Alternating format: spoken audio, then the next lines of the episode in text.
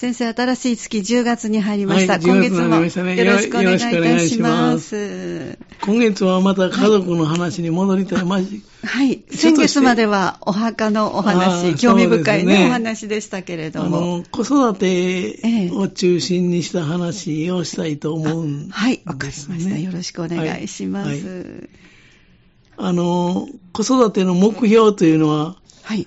あの、大きな目標というのは、一人で生きていけるようにすること。あ以前お伺いしました。簡単に言いますとね。で要するに子供の自立ですわ。えで、これはあの、日本の霊長類学者の笹山の文化人というのが笹山が生んだ学者なんですけど、河合正夫先生も。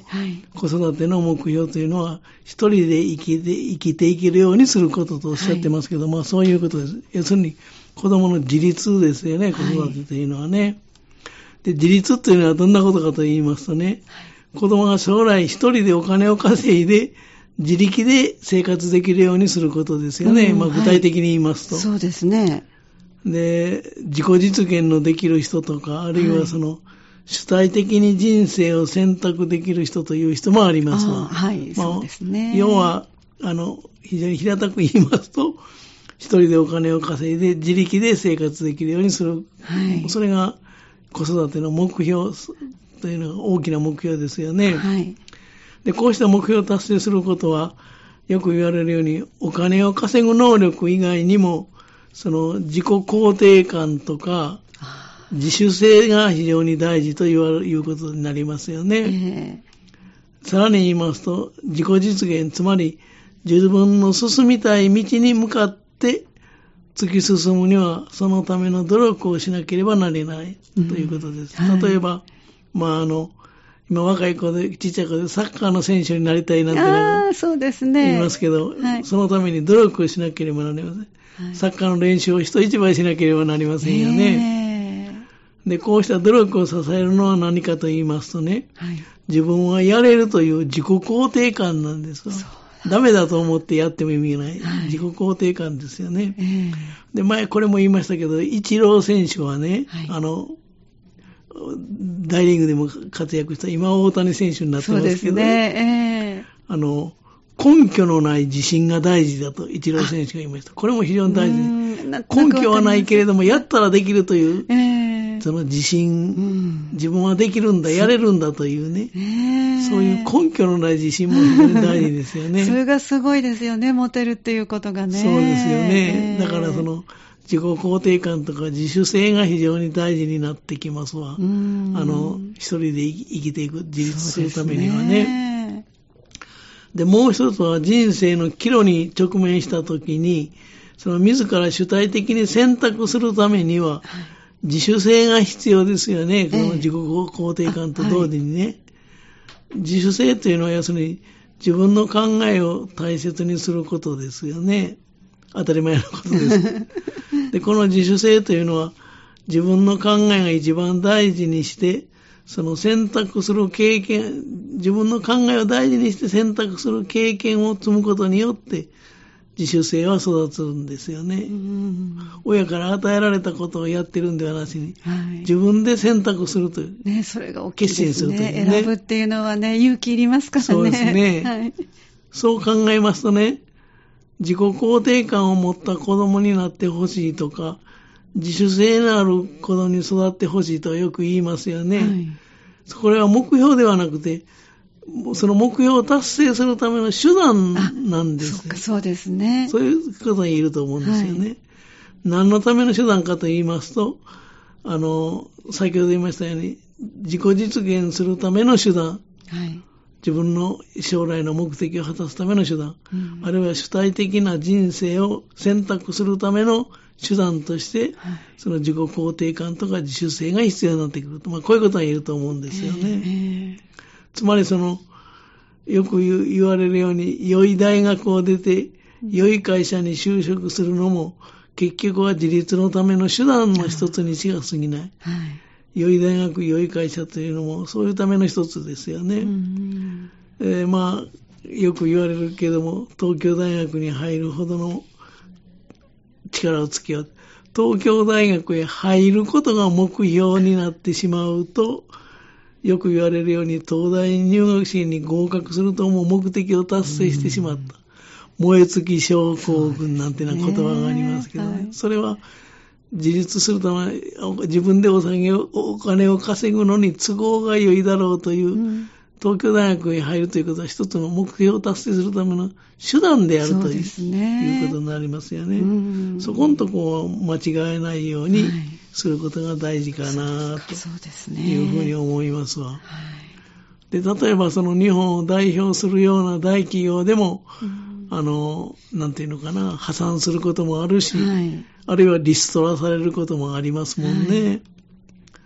で、まあ、いわば、有名校というのが進学の校、進学校と言われる高等学校に入って、良い大学に入って、良い企業に、良い会社に就職しても、生活が安定するとはまあ限りません。はい。ですよね。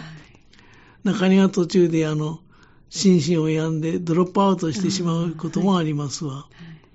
で、良い大学を出て良い会社に入ること、イコール、その安定しているということが苦労しないということ、これは、まあ一つの幻想に過ぎないということですよね。で、将来稼げるお金が多くなるかもしれない。その可能性の、あるいはそういう確率が少し高いという手段の一つと考えるべきですよね。あの、良い学校へ行く、良い大学へ行くということはね。そう考えますと、それを目標にすべきではないということが言えると思うんです。本当ですね。よく言われるのはね、あの、大企業に勤めて、心身をすり減らしていた、はい。あの頃が、本当にあの、幸せでなかったそれよりもフリーに、フリー、フリーターというのかな。はい、フリーランスでフリーフリーになって、ええ。自分の好きなようなビジネスをしている今の方がはい。幸せだという人もちょくちょくいらっしゃいますよね。はい。だからその自分で自分の人生を選択するということは、うん本当に自分らしい生き方ということなん、ということになりますのでそう、ですね。良い大学へ行って良い会社へ行くということは必ずしも自分にとって幸せとは限らないうんということですよね。で、結論として言えるのは、はい。子育ての大きな目標は子供の自立なんですよね。はい具体的に言いますと、将来自分でお金を稼ぐようになること。まあこういうことだと思います。さらに付け加えますと、自分の好きな仕事で生きていくには、自己肯定感とか自主性も非常に大事になってきます。今お話ししたようにね。はい。良い大学、良い会社は、目標を達成するための一つの手段であるということを、くれぐれも忘れないようにするべきだと思いますよね。で、子育ての目標というのは、自主、自主、要するに、その子が一人で生きてる、生きるようにするためにすることなんだ。これが、あの、子育ての目標なんです。で、自立のためのいろんな能力が必要になりますよね。はい。で、ちょっと考えてみますと、その能力を思いつくままに言ってみますと、あ例えば、自主、今言いました自主心とか、はい。自己肯定感とか、はい。自主性とか、自立心、それから、あの、言語の、言葉の能力ね、あはい。コミュニケーションのための、ねあるいは数の感覚、数、数ですよ。それから、図形認識能力とか、あはい。記憶力も必要になってきます。理解力も必要ですよ。はい集中力も必要です。え作業をする力、作業力も必要になってきます。えはい。そういうことが必要になってきますよね。ええで、今までお話したことをまとめてみますとね、子育ての大きな目標というのは、その子供の自立なんだ。ええで、つまり将来自分でお金を稼ぐようになることなんだ。さらに好きな職業で稼ぐとことを望むならば、自己肯定感とか自主性も必要になってきますし、はいでもそのいい大学、いい会社も含めて、これらはあくまでも手段に過ぎない。うん目標は自立なんだということを念頭に置くことです。そして自立すること、つまりその自分でお金を稼いで生きていくためには必要な能力として今今言いましたように、自立心とか自己肯定感とかはい。自主性とか、言語能力とか、数の感覚、それから図形認識能力とか、記憶力とか、理解力とか、集中力とか、作業力とか、まあ、そういった能力を育むことが必要になってきますよね。はいそこでね、ええ。今月の本来の目的に入るんですけども、はい。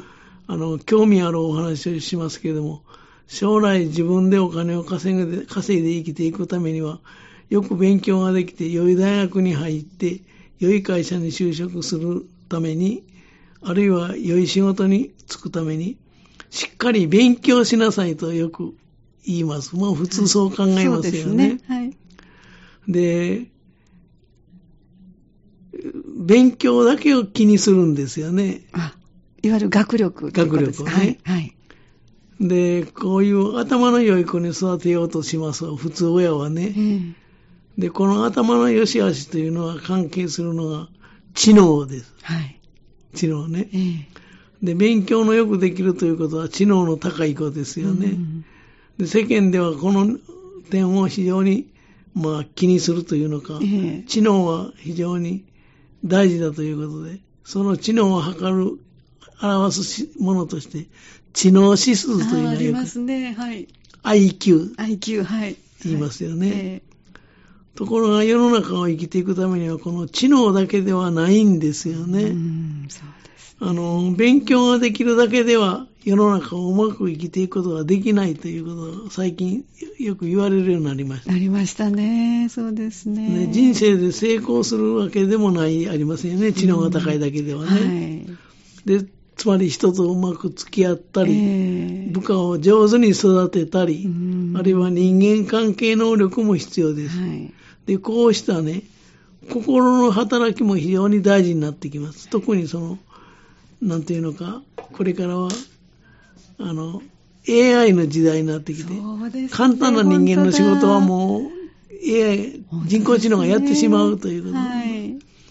で、そうなりますと、自立するための能力をいろんなことを挙げてきましたけども、知的能力だけではなしに心の能力というのかな、ええ感情的な能力も必要になってくると言えるんですよね。はい。で、知能の高さを表すのは今言いましたように知能指数です。はい。で IQ とよく言いますけどね。はで、この心の知能指数とか、感情知性と言われる、つまり、感情をうまく扱う能力を表すのは EQ とああ、聞いたことありますね。ありますか、はい、?EQ と呼ばれる、まあ、いわば日本語では心の知能指数と言われてるんですけどね。はい。むしろこれからの世の中を生きていくためには、この、この EQ の方が大事だと言えます。今言いましたように、特にこれからは AI の時代になってきて、はい。ますますその EQ が大事になってきた。頭の良さだけではうん生きていけない時代がもうそこまで来ているということですよえね。えで、繰り返しになりますけど、IQ というのは、あの、インテリジェンスコーチャントと言いまして、その頭文字は I と Q を取ってるんですけども、ええ人間の知能を表す数値ですよね。うんで、EQ というのは、エモーショナルな、エモーショナルインテリジェンスコーシャントと言いまして、うん心の知能指数、日本語では心の知能指数、あるいは、あの、感情知性なんてなことを言いますけど、心の知能指数といったのがうん分かりやすいとイ思う。メージしやすいですね。ねはい。で、この知能は一言で言いますと、頭の良さ、はい。頭の回転の速さを表す指標ですよね。で、IQ というのはね、遺伝的な要素がかなり高いんですよ。はい。